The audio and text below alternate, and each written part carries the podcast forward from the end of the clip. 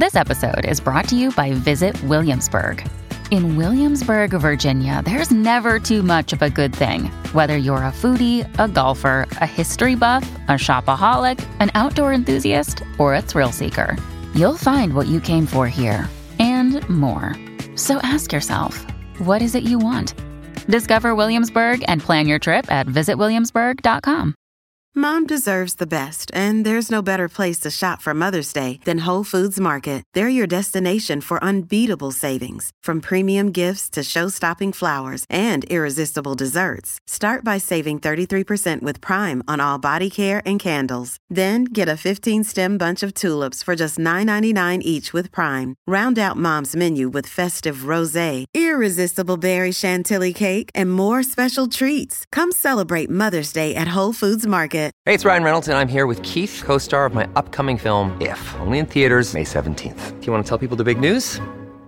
All right, I'll do it. Sign up now and you'll get unlimited for $15 a month in six months of Paramount Plus Essential Plan on us. Mintmobile.com slash switch. Upfront payment of $45 equivalent to $15 per month. Unlimited over 40 gigabytes per month. Face lower speeds. Videos at 480p. Active Mint customers by 531.24 get six months of Paramount Plus Essential Plan. Auto renews after six months. Offer ends May 31st, 2024. Separate Paramount Plus registration required. Terms and conditions apply if rated PG.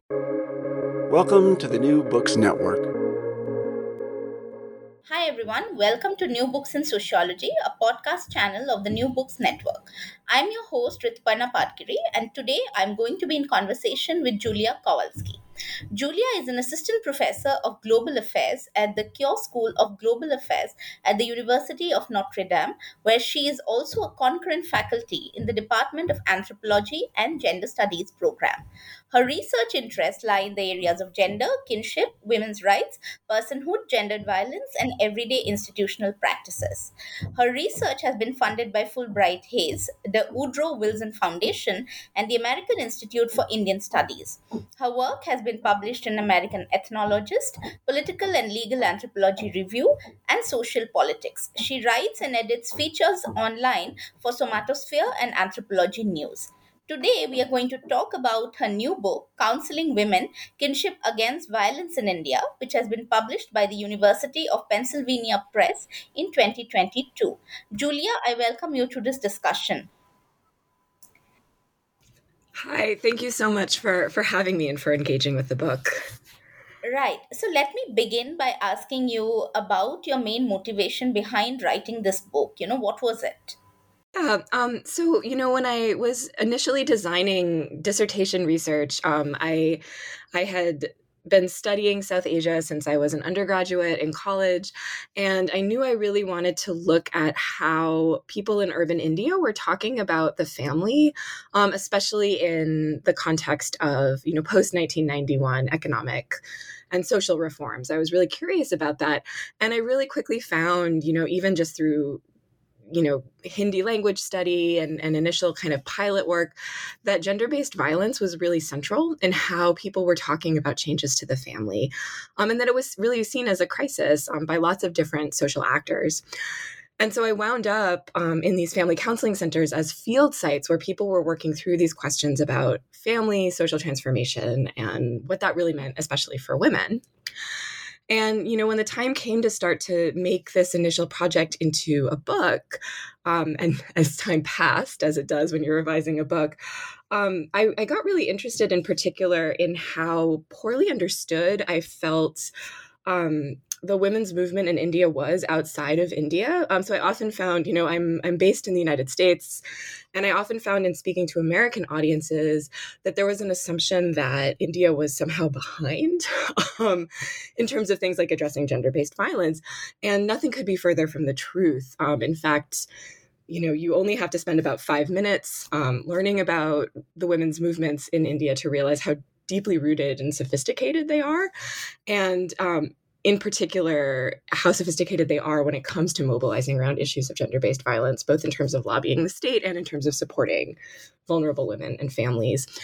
And so, as I was revising the book, especially in the wake of things like the 2012 Nirbhaya case, it became really important to me to help communicate that sophistication um, and the kind of complexities that arose um, in that context, especially to audiences, um, I think, outside of India that don't always have as clear a picture of what all is happening. Right, very interesting that you mentioned this because I also wanted to, of course, ask you about you know your field site and the methods that you use in this research. Yeah.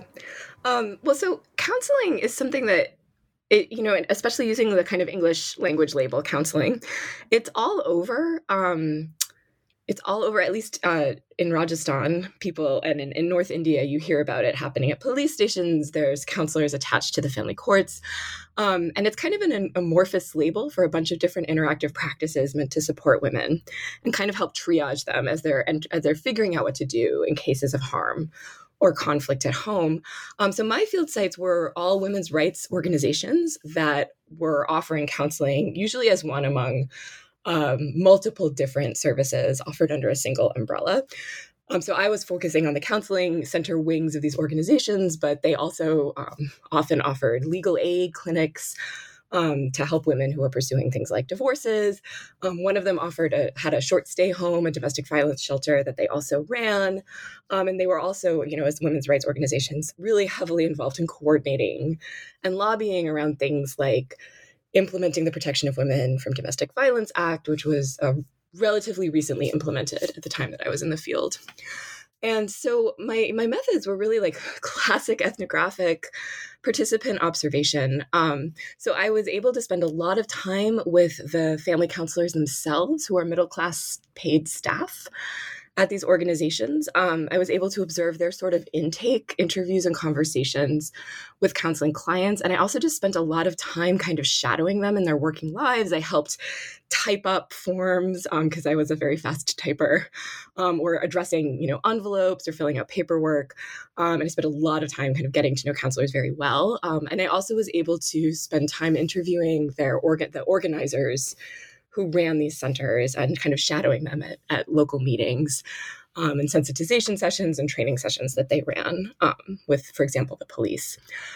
And you know, throughout all of this, like like any good ethnographer, I was also kind of keeping my ear to the ground and noticing kind of connecting tissues that were connecting threads that were appearing in the newspapers at the time de- debates for example about high court rulings on the protection of women against domestic violence act and so on and so forth um, and I think in particular, you know, I, I'm trained in an anthropological tradition that draws from the subfield of linguistic anthropology, which encourages us to pay really close attention to how people's ideas about the role of language and interaction connect what they say and how they speak to a wider political economy.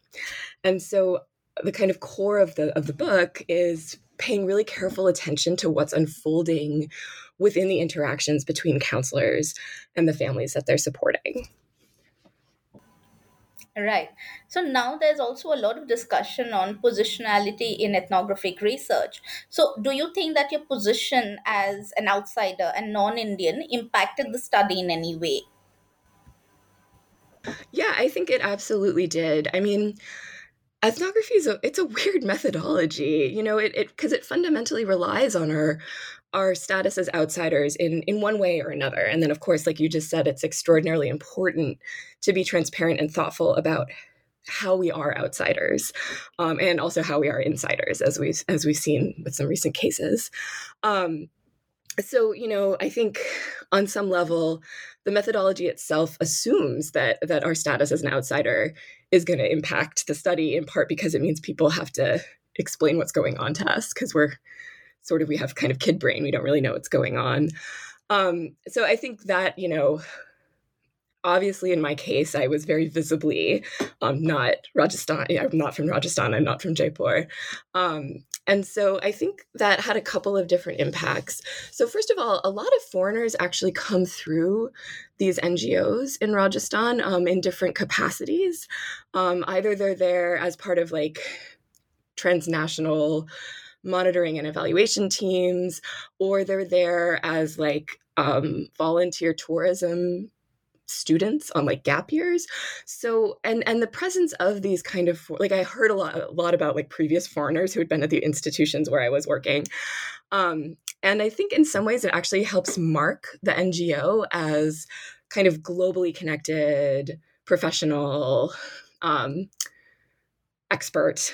So in some ways, it's a little it was a little less weird for me to be there than I had initially worried it would be. Um, I also think an interesting way to think about this sort of positionality is also to think about like what you know the ways in which our interlocutors try to frame us and frame and understand our presence. And the counselors, you know, that I worked the most closely with, um, initially sort of thought I was a trainee. So they were like, "Great, you're learning how to counsel. Would you like to practice counseling with this family?" Um, and I would say, "No, no, no, no, no, no, no, no, absolutely not." Um, and then eventually, um, a few of them would start to um, tell kind of clients or, or, other folks who come to visit the center, oh, she's here to learn from us how to counsel so she can go back and teach people in the US how to do it because they don't know. Um, which is actually not an inaccurate description of, of what I was there to do. Um, and so that really kind of framed how I also understood my role and also how I kind of responded to you know spaces i could or couldn't be in these field sites um, when to kind of absent myself or um, you know go help sort paperwork in the other room or something if it started to feel like my presence wasn't really um, useful or or supported um, yeah and then I, I also think a kind of key piece of this is that being an outsider often leads people like leads people to assume that you don't know a lot of things um, and they have to explain them to you and that is really again if, if you're sort of ethnographically oriented it can be really really fascinating to see like what do different kinds of people here think i really need to understand about this context and what do they think i don't know or don't understand? Um, and so that was another kind of piece of being an outsider mm-hmm. very interesting well uh, so what role do you think family counseling as a mediating strategy plays in addressing the question of gender violence in the Indian context? And who are these counselors? Yeah. I mean, it's, you know, this is a hotly contested topic in um, kind of gender based violence interventions in in India, um, and or at least it was when I was when I was in the field, and my sense is it continues to to be so.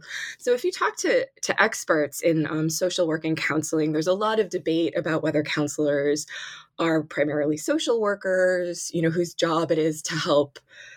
Uh, clients kind of navigate a complex institutional world, or if they're primarily kind of psychological actors who are therapeutic in their work and um, this is about kind of supporting the psyches of individuals. There's a huge debate, and there's also a huge debate about, you know, regardless of which of those two frameworks you want to take on, um, how professionalized do counselors have to be? Do they need graduate degrees in counseling, or can they just be sort of well disposed, friendly people who are good at giving advice? Um, in the context where I was doing my field work, this was further complicated by the fact that these are paid jobs that, that weren't paid particularly well at the time. Um, which meant that the organizations were able to hire largely vernacular speaking middle class women um, who tended to have BAs and in some cases master's degrees as well in like a range of different fields from psychology to political science. By and large, it seemed pretty clear that the kind of elite organizers were recruiting um, from, for example, students at the colleges where they taught to work as counselors. And so, in a lot of ways, you know, the family counselors were really different, sociologically speaking, from the activists who were running the sites where they were employed. And I think this shapes how counseling operates as a mediating strategy because it mediates in multiple ways, right? So the counselors are mediate they're like literally mediating within these family conflicts. They're helping women figure out how to interface or not interface with the state or other organizations.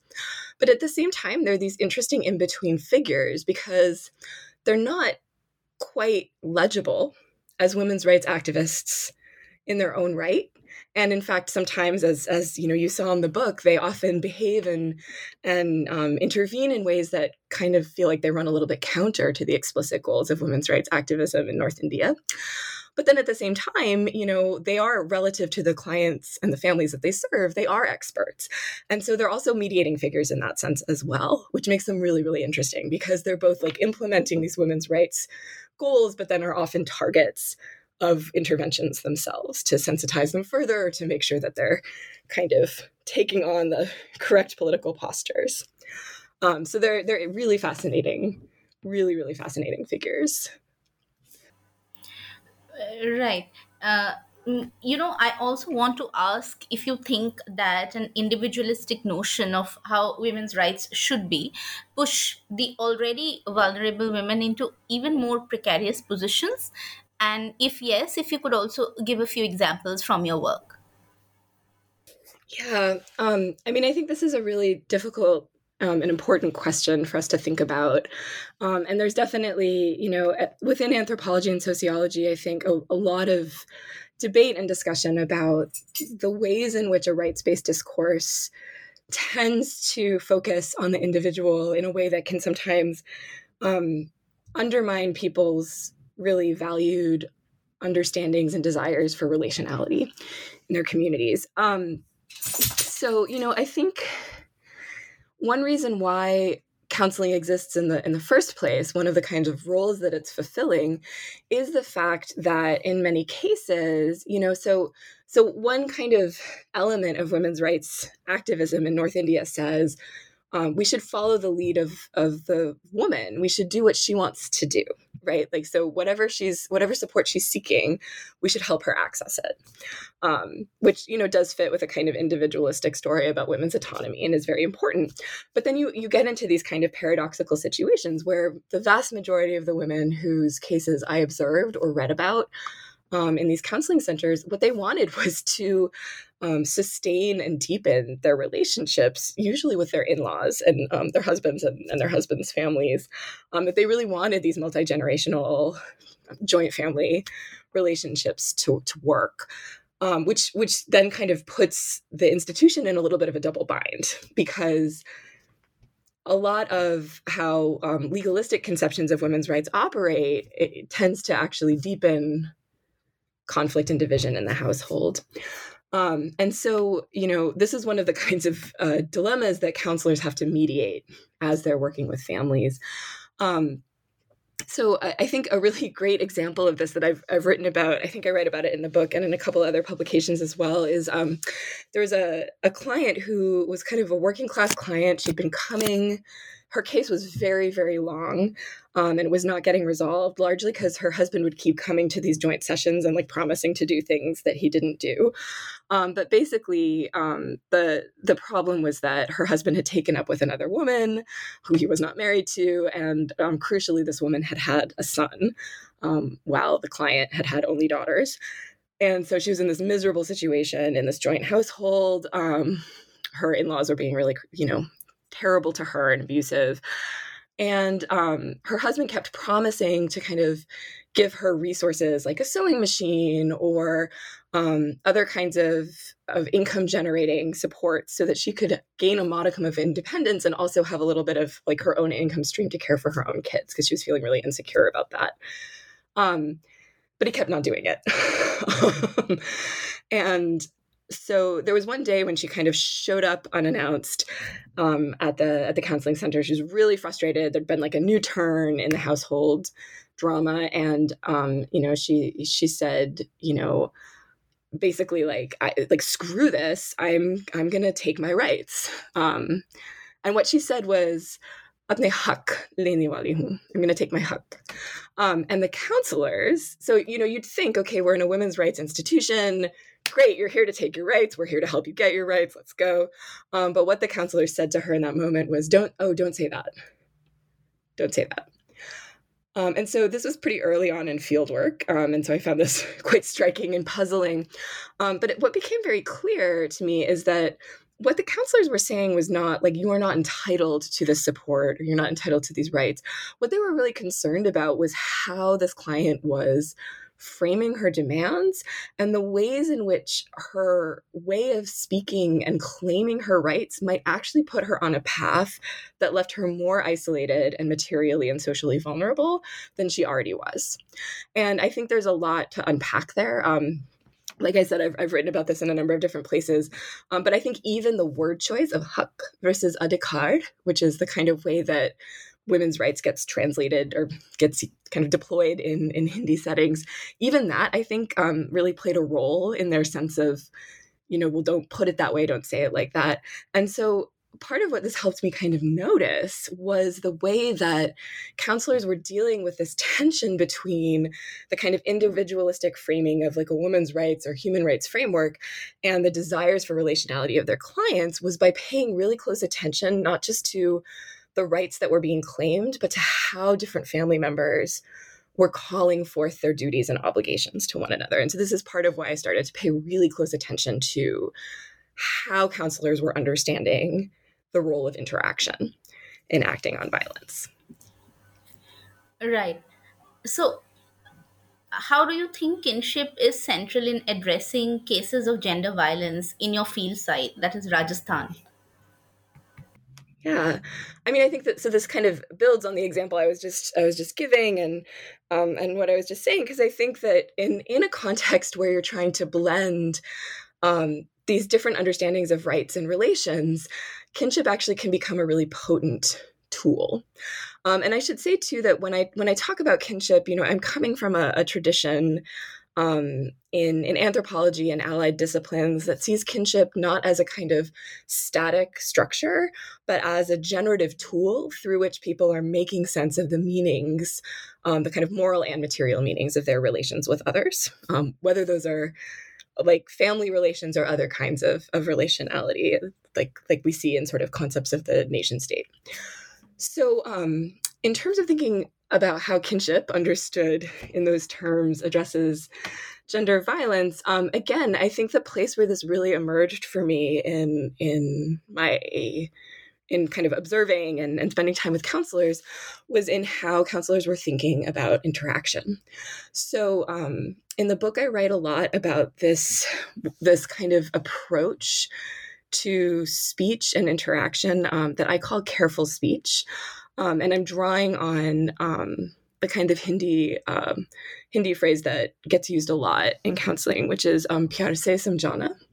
um, right to explain or to make people understand with with love or with affection and i found that this was really where counselors were deploying ideas about morally valuable kinship relations to address violence um, and in part that had to do with a shift from approaching violence as okay, this is a thing that happened in the past.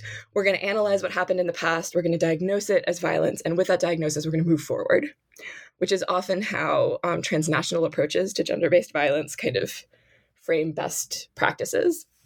And instead, what they really focused on was the fact that you know kinship is a cyclical price um, it's a cyclical process right it's um, reproductive it it's about kind of people shifting in household hierarchies over time. And so the kind of strategies around careful speech that they both deployed as counselors and cultivated in clients were focused on getting family members to, to think about like what is the valued future that we want to work together towards? Um, so rather than focusing on labeling violence in the past we're going to think about how can we kind of behave as if we're going to bring this this valued future into being and um, in doing that they they drew a lot on these kind of widespread ideologies about language and relationality um, that we see throughout north india um, and so that's one kind of core piece of this uh, another piece of this that i think is really important especially if we're thinking comparatively about you know what's happening in north india versus other parts of the world.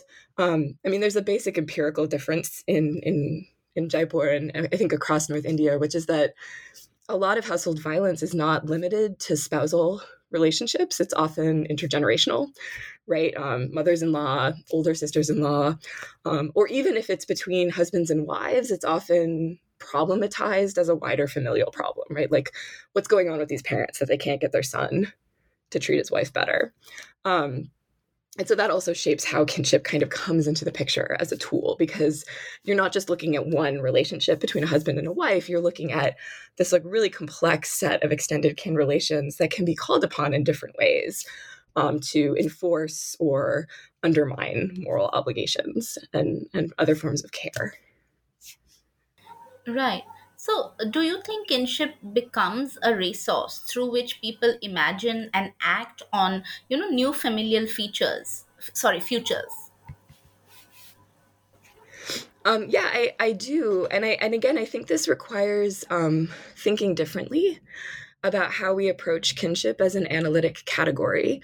Um, so, you know, I think in a lot of women's rights rhetoric, both in India and internationally, and certainly here in the United States, kinship is often seen as like this kind of static, fixed structure that is inherently oppressive to women and from which uh, women and frankly everybody has to be like extracted so that they can become individuals in these kinds of kind of modern contract driven relationships. This is a very, very old um, and long standing approach to kinship that goes back um, really almost to the Enlightenment.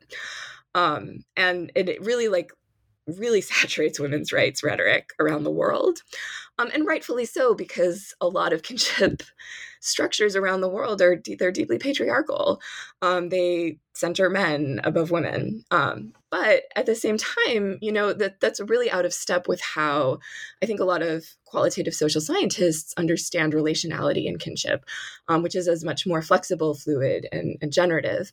And so, you know, in the in the intro of the book, I talk about treating kinship as awkward, um, right? So, like a lot of women's rights rhetoric is is uh, framed around a kind of very linear progress narrative, right? Where we move from like tradition to modernity, um, we move forward, not backwards, and something called kinship is associated with tradition and backwardsness. And um, by treating kinship as awkward, so it's not forward, it's not like on this kind of linear path for forward or backwards. It's this kind of different kind of movement. Um, I think that that can really help us think about how um, the kinds of relationality and ideas about entitlement and obligation that we often associate with um, culturally specific notions of kinship um, can can be harmful, can be constricting, but can also be deeply generative, precisely because ideas about kin relations are some of the primary tools through which people everywhere imagine and act on the future. Um, and so that like trying to bring those two things together which is really tricky um, was a core part of thinking about how to analyze um, sort of what I what I'd seen in the field and do justice to these really sophisticated interactive techniques that counselors were generating as they worked with women. Right. So uh, it's a very interesting book, very innovative as well. And I wanted to know how the book engages with the already existing literature in this area. Yeah, I mean, I think this is a really exciting time to be writing about this topic, um, both in India and globally, because there's just a tremendous amount of um, different kinds of research being done um, by different kinds of scholars. I mean, even at my own institution, I have the privilege of working with scholars from fields as diverse as development economics and psychology, um, who are also looking at gender based violence around the world. But I think one thing that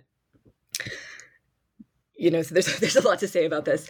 In the context of of the work that's been done on gender-based violence interventions in India in particular, I think we have a lot of really phenomenal work um, that's really examined um, law and the implementation of legal infrastructures to address gender-based violence. And I think that work is really important because those laws are really important. Um, but I think one thing that that this work does a bit differently is that it doesn't it actually starts from how people are conceptualizing family and kinship rather than starting from how the law is framing and problematizing violence. Um, and so I, and i think it's important that we have kind of both of those perspectives in the mix in part too because that shifts who we're paying attention to and who our interlocutors are in the field. Um, and i think another piece of this is that coming from this kind of um, linguistic anthropological background it's really important, I think, to attend to not just kind of the outcome of counseling interactions, which, you know, if you just look at outcomes, what it looks like what's happening is that these counselors are just sending women back to abusive families. Um, and that's not incorrect. but if you actually pay attention to what unfolds beat by beat within the interaction itself, you can see that something much more sophisticated is going on in terms of how counselors are trying to help women and their families reorient to one another um, and sort of redeploying and slightly transforming understandings of what kin relations mean, what they should look like, and what that means for a kind of improved future for women in the household. So I think that's something that that this text does um, that has a lot to contribute to how we think about really big picture questions about intervening um, with regards to gender based violence in India and, and elsewhere. Mm-hmm. Well, last question. Uh, could you also talk about the fu- future scope of research in this area? Um, yeah, yeah. So I, I was thinking um, when I was preparing about, there's again so much to say here. Um, so I think one kind of direction that is really exciting for me and, and has really changed since I started this project um, versus now having the book come out is that, you know, I think um, in the West, particularly in the United States, just in the past like five to 10 years, there's been a real rejection of the criminal justice system as a tool for addressing gender based violence. Um, so in the United States, we see increasingly mainstream debates about what's called carceral feminism, um, real questioning of the kind of historical relationship between mainstream um, liberal feminism and these um, really harmful coercive state mechanisms like the prison system in the United States. And so, what we're seeing actually is uh, a move towards community based forms of mediation and support that really mirror what's been happening for like the past 50 years um, in, in India and in other parts of the world, um, which means that I think there's this really um, exciting moment where I think a lot of places in the global north stand to learn a lot from um, the struggles and successes of women's movements in places like India and other parts of the world where like state capacity has never quite been enough to fully rely on the state. And so people have had to deal with and manage you know solving these issues within communities where the very kind of interactive tools you're using are going to also carry with them some of the hierarchical and patriarchal dynamics of the community itself. Um, and I think we're just starting to see um, folks in the global north like notice this as an issue here as well. So um, I think there's a lot of really exciting scope for comparative work, um, both like from like south to south connections and that have long existed and um, continue to be really generative and then learning from those connections um, here in the global north as we start to think about how we can back away from a state that's um, coercive and carceral. So that's that's one direction that i think is really exciting and there's lots of really amazing work that's starting to happen. Um, the other direction which is where some of, of my own research is taking me right now is that i think that um, you know we we don't always pay close attention to um, what anthropologists call the uh, the role of language ideology in a lot of these kinds of interventions, um, not just with regards to gender based violence, but um, development and democracy more broadly. So, a lot of institutions that are designed to um, do things like address gender based violence or inequality of, in other forms really rely a lot on interaction, right? Like someone's going to teach you, they're going to sensitize you, um, they're going to educate you in some way. And this is all interactive work. Um, but people haven't really paid a lot of attention to the ideologies that shape and drive those interactions.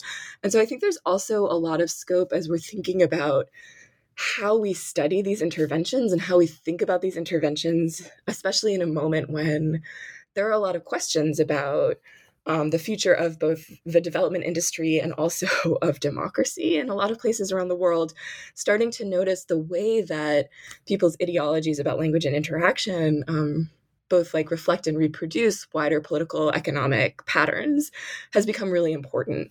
Um, and there's a lot of room for research and a lot of really interesting work that's starting to get done um, in that arena as well.